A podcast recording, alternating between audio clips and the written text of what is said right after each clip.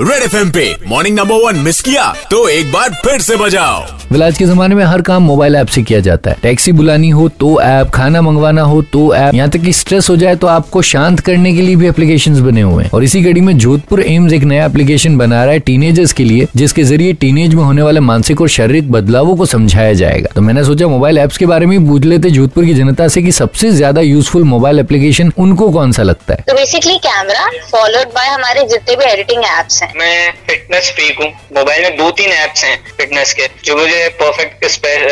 exercise के बारे में बताते हैं परफेक्ट बॉडी शेप के बारे में बताते हैं मेरे लिए तो सबसे इम्पोर्टेंट ऐप है गूगल ऐप जो कुछ भी सर्च करना हो फट से डालो और खट से निकल जाती है चीज मैं गेम ज्यादा खेलना पसंद करता हूँ तो मैं गेम वाले ऐप ज्यादा यूज करता हूँ मतलब सबकी अपनी अपनी पसंद होती है लेकिन एक ऐप मैं भी बताता हूँ जिस पर आपको ज्ञान और एंटरटेनमेंट दोनों मिल जाएगा बात कर रहा हूँ रेड एफ इंडिया के एप्लीकेशन की जिसपे जाकर आपको देश के अलग अलग शहरों से अलग अलग एंटरटेनमेंट का डोज न सिर्फ सुनने को बल्कि देखने को भी मिलेगा तो तुरंत डाउनलोड कर लो रेड एफ इंडिया का application Red F M morning number one with R J Kalpesh Monday to Saturday सात से ग्यारह only on Superhits three point five Red F M बजाते रहो